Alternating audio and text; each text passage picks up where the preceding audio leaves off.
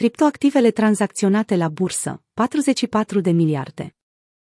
Criptomonedele administrate în cadrul produselor tranzacționate la bursă s-au dublat luna aceasta, până la un nou record de 43,9 miliarde de dolari.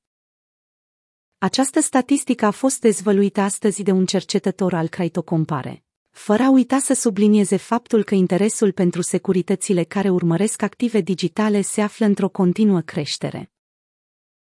Bitcoin a beneficiat de o apreciere de peste 60% anul acesta, atingând un maxim istoric de 58.300. Companii precum Tesla, Uber sau Morgan Stanley și-au exprimat interesul față de Bitcoin sau chiar au achiziționat activul digital. Știrile acestea au prelungit creșterea, alimentând și mai mult frenezia cripto.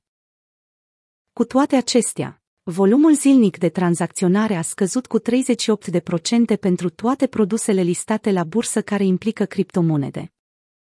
Potrivit raportului întocmit de Craito Compare, volumul zilnic a ajuns la 936 de milioane de dolari pentru astfel de produse. Investitorii instituționali și cripto Investitorii instituționali, care doresc să expună capital față de activele digitale, vor apela probabil la numărul tot mai mare de criptoproduse care sunt reglementate. Pentru ca investitorii instituționali să riște capital față de această clasă nouă de active, este necesar ca produsele să poată fi tranzacționate la bursele tradiționale, precum Nasdaq sau NYSE. Exchange-urile reglementate vor înlătura odată pentru totdeauna problema păstrării monedelor în siguranță.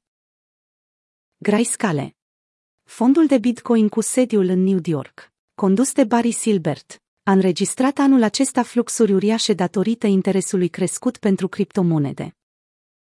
Grayscale gestionează acum aproape 33 de miliarde de dolari, din care marea majoritate sunt ținuți în criptomonede volatile.